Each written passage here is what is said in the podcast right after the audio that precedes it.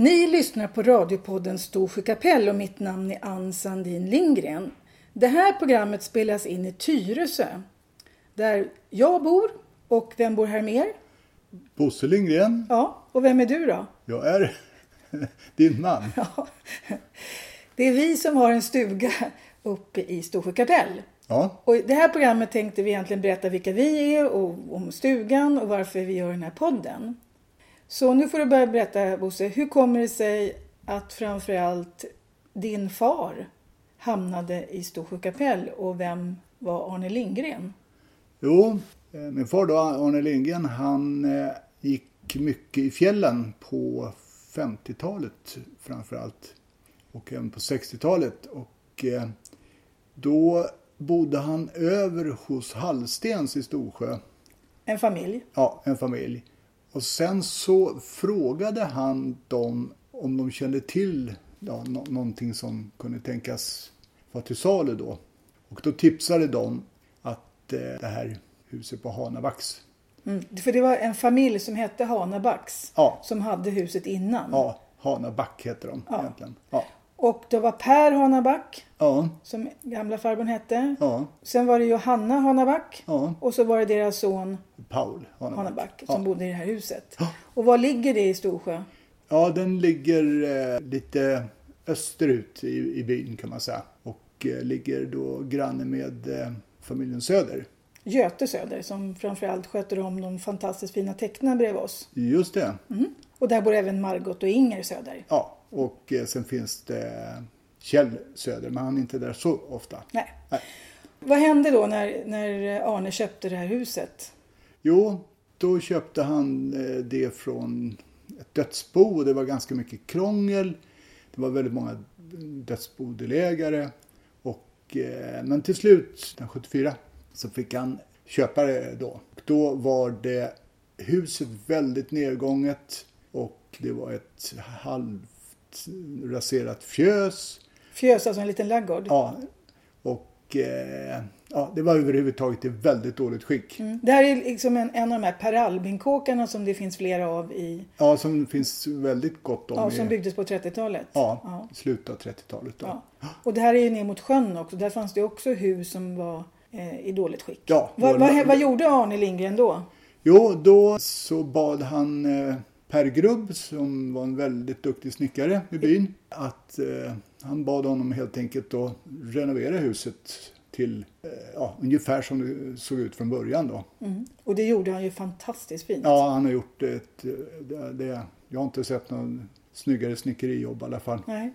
Och sen var det väl också så att eh, på 80-talet så kom jag dit upp första gången när du och jag träffades. Mm. Och då var du involverad också i det här byggeriet. Vad gjorde du för någonting då? Ja, då gjorde vi, eh, vi göt en, en eh, platta, en grund då till en ersättningslada så att säga. Det fanns en lada nere vid sjön och sen så ville Arne bygga upp den igen, men mer som ett båthus då.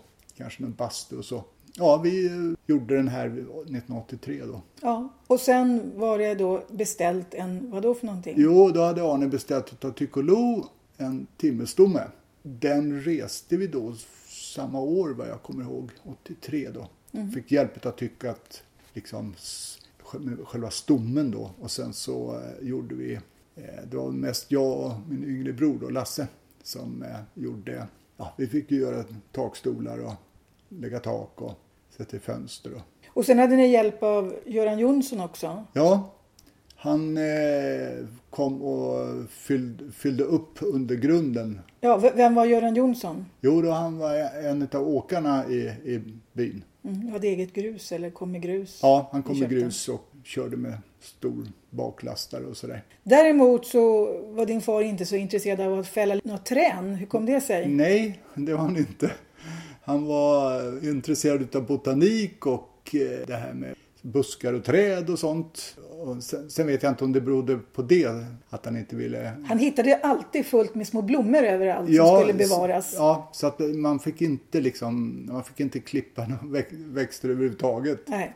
Han var en äkta trädkramare Ja, det innan kan- det ens ordet fanns. Ja, det kan man verkligen säga. Vad, vad jobbade din far med? Arne Lindgren? Ja, han eh, jobbade dels på Postgirot och sen så dessförinnan jobbade han på någonting som heter Statens personalpensionsverk. Han var, Som- han var som- tjänsteman och byrådirektör. Ja, ja. kan man säga. Men han åkte hit upp till fjällen. Det var här han tyckte om att vara. Ja, Men han hade in- ingen bil, eller han körde nej, inte han bil. hade körkort men ingen bil, eller han körde inte bil i alla fall. Och ja, han fick ju åka på det sätt som gick att åka med bussar och tåg och Inlandsbanan och vad det nu var för någonting. Och sen lärde han sig väldigt mycket. Han var väldigt intresserad av, av, av sameliv. Han, Ja. han hade enormt mycket böcker som det kallas för laponika, alltså eh, böcker som handlar om lapparnas liv eller Ja. samernas liv förr. Ja. Jo, han var jätteintresserad av eh, ja, dels byhistoria överhuvudtaget i de här trakterna och, ja, och samer och, och botanik och sådär. Så, Och han gick dessutom på universitetet i hög ålder. ja, han skrev in sig när han var pensionär och läste sydsamiska.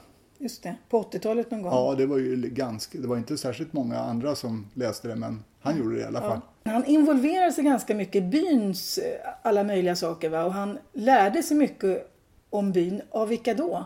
Ja, framförallt eh, var det Kalle Söder och en del också utav Hallstens då, tror jag. Och han engagerade sig också i den här stora striden på slutet av 70-talet. Striden om Sölvbacka strömmar. Ja, jo. Va- vad gjorde Arne i, i den kampen? Ja, jag tror, jag, förutom att han var allmänt engagerad så eh, tror jag att det var så att han skrev skrivelser till eh, riksdagen och, och utvalda riksdagsmän och sådär. Mm, för han var duktig på att skriva. Ja, han var duktig på att skriva. Det var ju hans eh, yrke så att Ja, säga. han, han var ju liksom byråkrat. Ja, så att han ja. kunde byråkrat-Sverige. Ja, då, och eh, han kunde formulera sig och, Ja. och pr- skriva på deras språk så att säga. Ja, Och han har ju också samlat, vi har ju stora tjocka klippböcker med alla artiklar om Sölvbacka. Ja, en hel perm faktiskt. Och han, det var han jättebra på. Ja. Och var det inte så att Kalle Söder visade honom massa saker i Storsjö? Och han visade liksom om växter. De hade väldigt stor utbyte av varandra tror jag. ja, de åkte liksom på utflykter då. I den mån Kalle hade tid då. Så var de uppe på olika ställen och hittade massa roliga blommor och sånt. Mm. Och Arne tog dit sina eh, kompisar som också var intresserade av, Ja. av fjällliv och botanik. Ja, och, precis. Sådana Mm. här bot- ja, botanikkompisar då.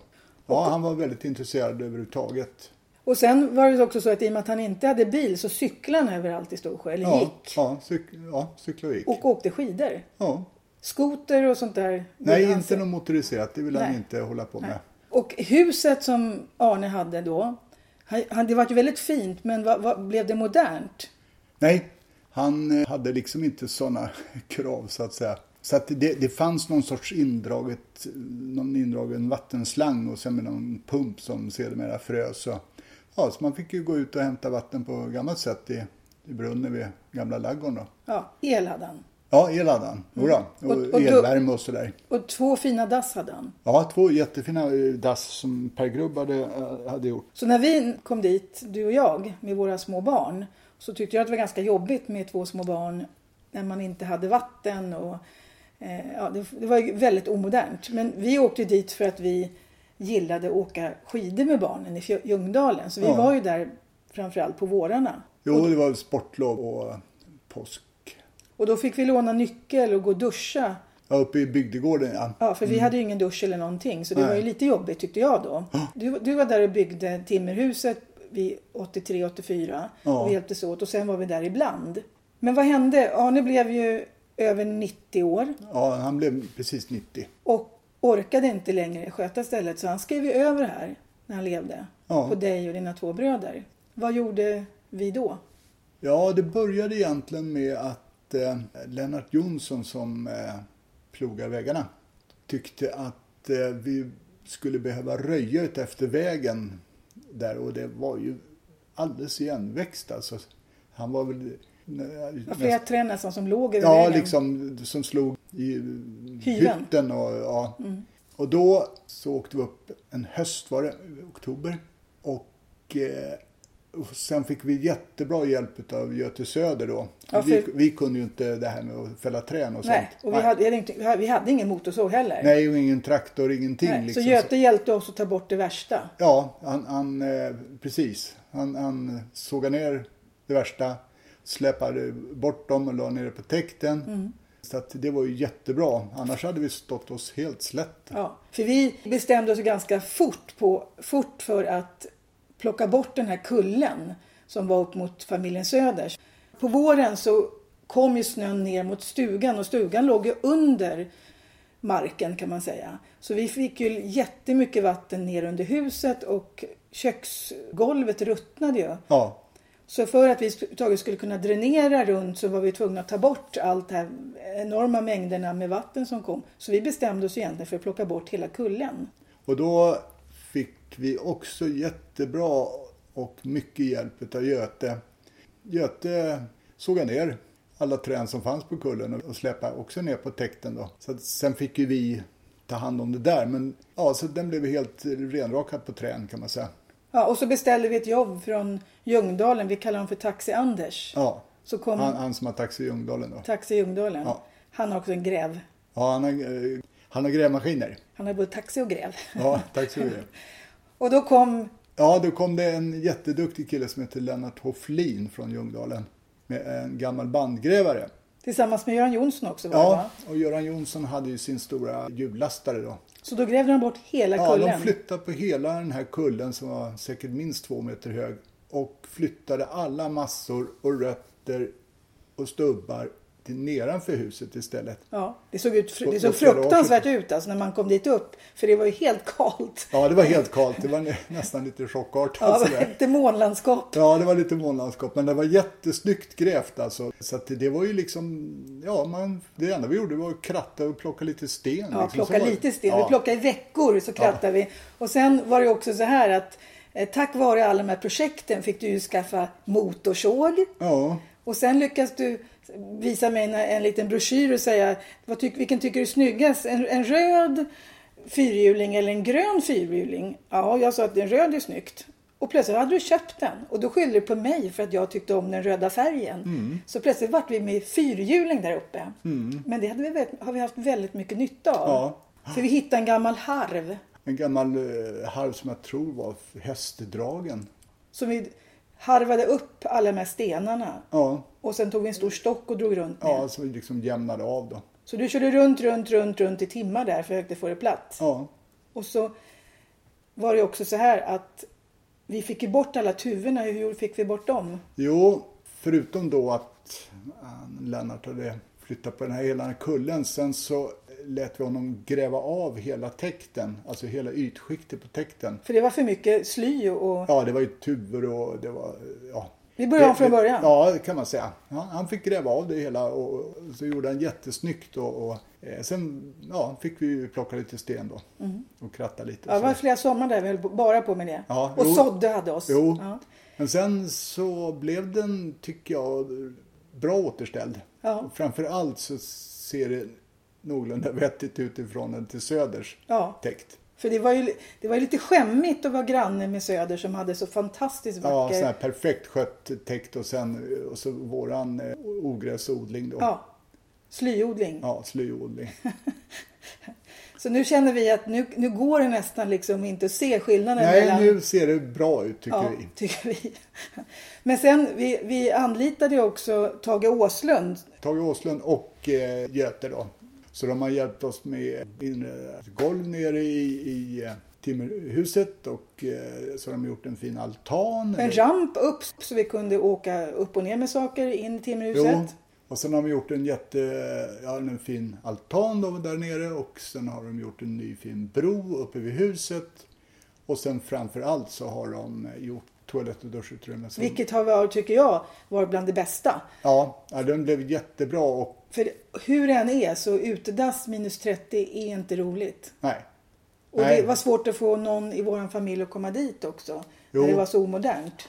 Ja, i samband med det här eh, andra grävningen nere på täkten så grävde då han Lennart Hofflin en brunn och vi la ner vatten och eh, sen hade då som sagt Tage och Göte och Dick som bor, eh, har Julius, eller möjligen Juliusgården. Nej, jag tror att det är Julius.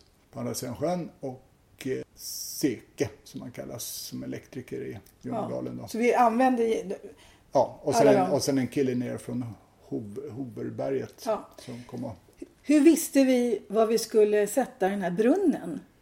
Ja, det eh, var en bra fråga. För det, Eh, vi eh, sa väl någonting till Kalle Söder då att vi tänkte gräva en brunn. Jaha, sa han. Hur vet ni var vattnet är då? Ja, det vet vi inte, sa, sa vi.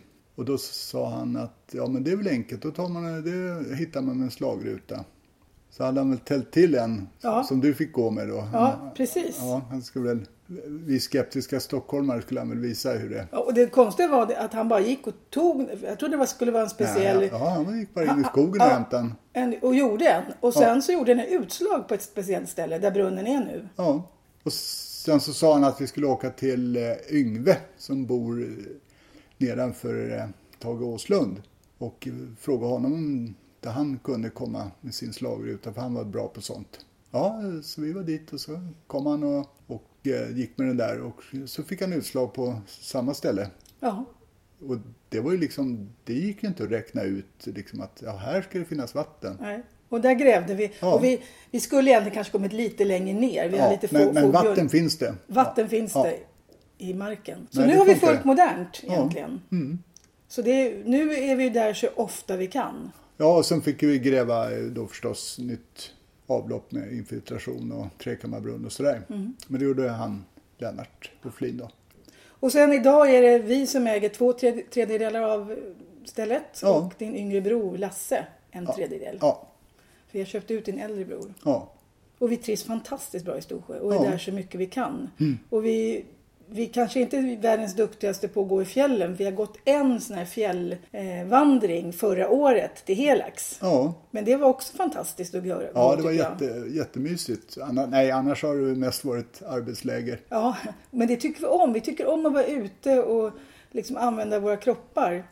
Ja, men det som vi brukar säga att, att det allra bästa för vår del när det gäller Storsjö, det är familjen Söder, det är våra grannar.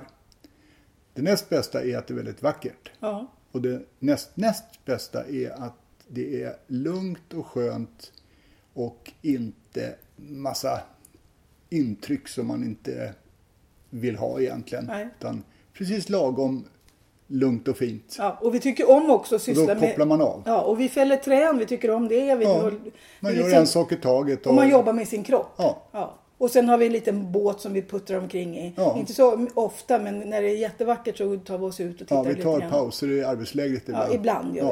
vi det. Och, som, och det som är roligt är också att väldigt många av våra vänner och våra släktingar kommer gärna förbi. Ja. Fast Storsjö är egentligen inget ställe man bara åker förbi. Nej, Så att det är många som har hittat Ljungdalsfjällen, eh, det vill säga Jämtlandsfjällen och då passar på att besöka oss. Mm. Eh, Och vi har gott om plats för folk att sova över. Jo, nej, det är väldigt...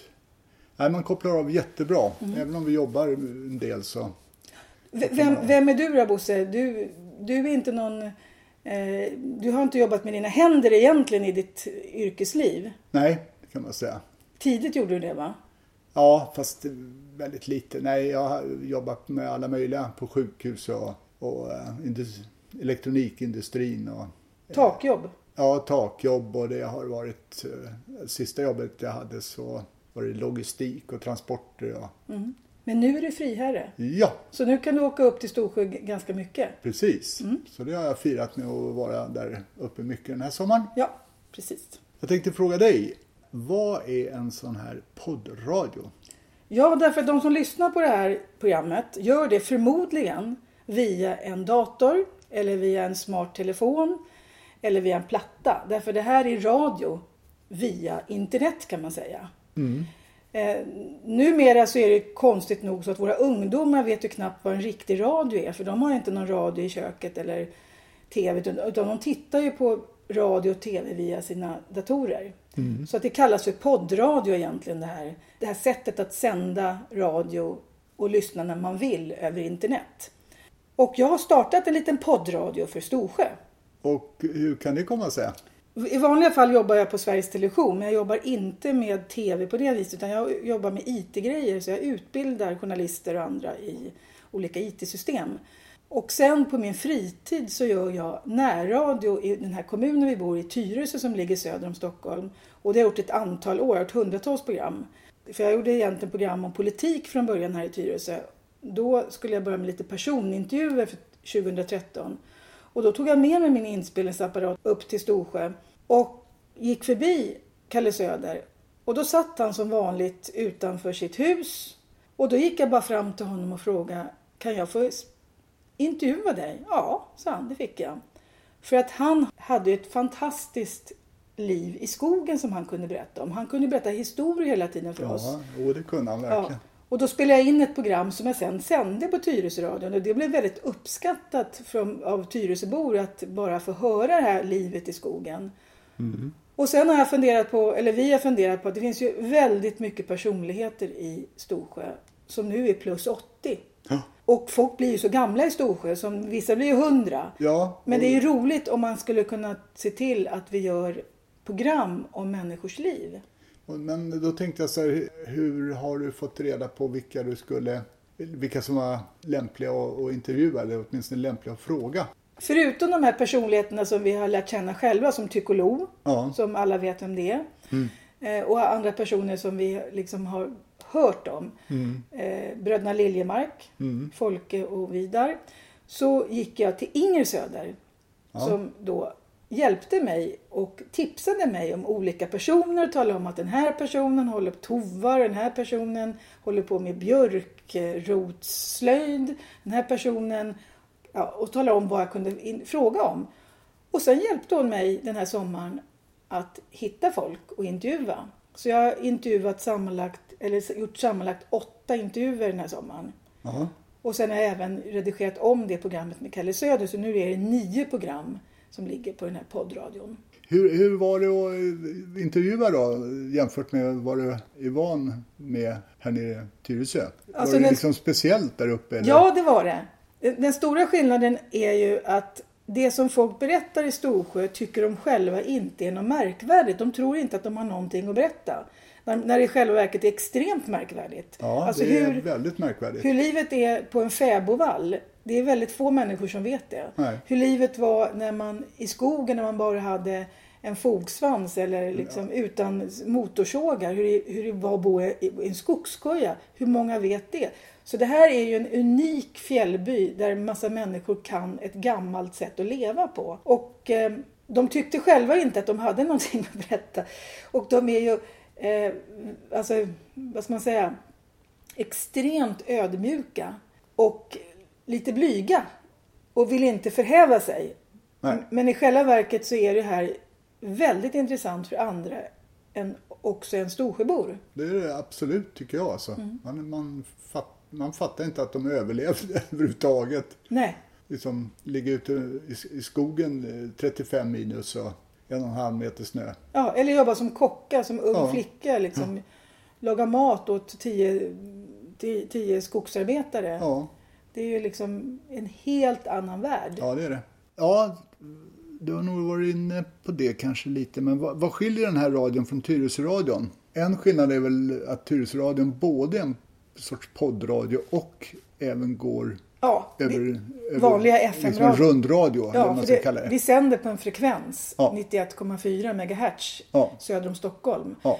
Men det, det är bara och, lyssningsbart eh, söder om Stockholm kan man ja, säga. Det är det i en radioapparat. Ja. Men alla kan ju lyssna på den här radion i Tyresö också över internet eller via ja, smarta ja, telefoner. Så sätter den ja, likadant upp. Ja, mm. Och det här med podcast som det här kallas då. Det gör att också man kan prenumerera på en radiokanal som gör att man får liksom små noteringar i sin mobiltelefon att det plingar till att nu har det kommit två nya program. Så det är ett sätt också att liksom hålla koll på en speciell kanal. Och det kan man göra på liksom på Sveriges Radios olika program och säga att om man vill lyssna på... Eh, mm. Ja, ja, någon kategori då? Ja, eller? precis. Ja.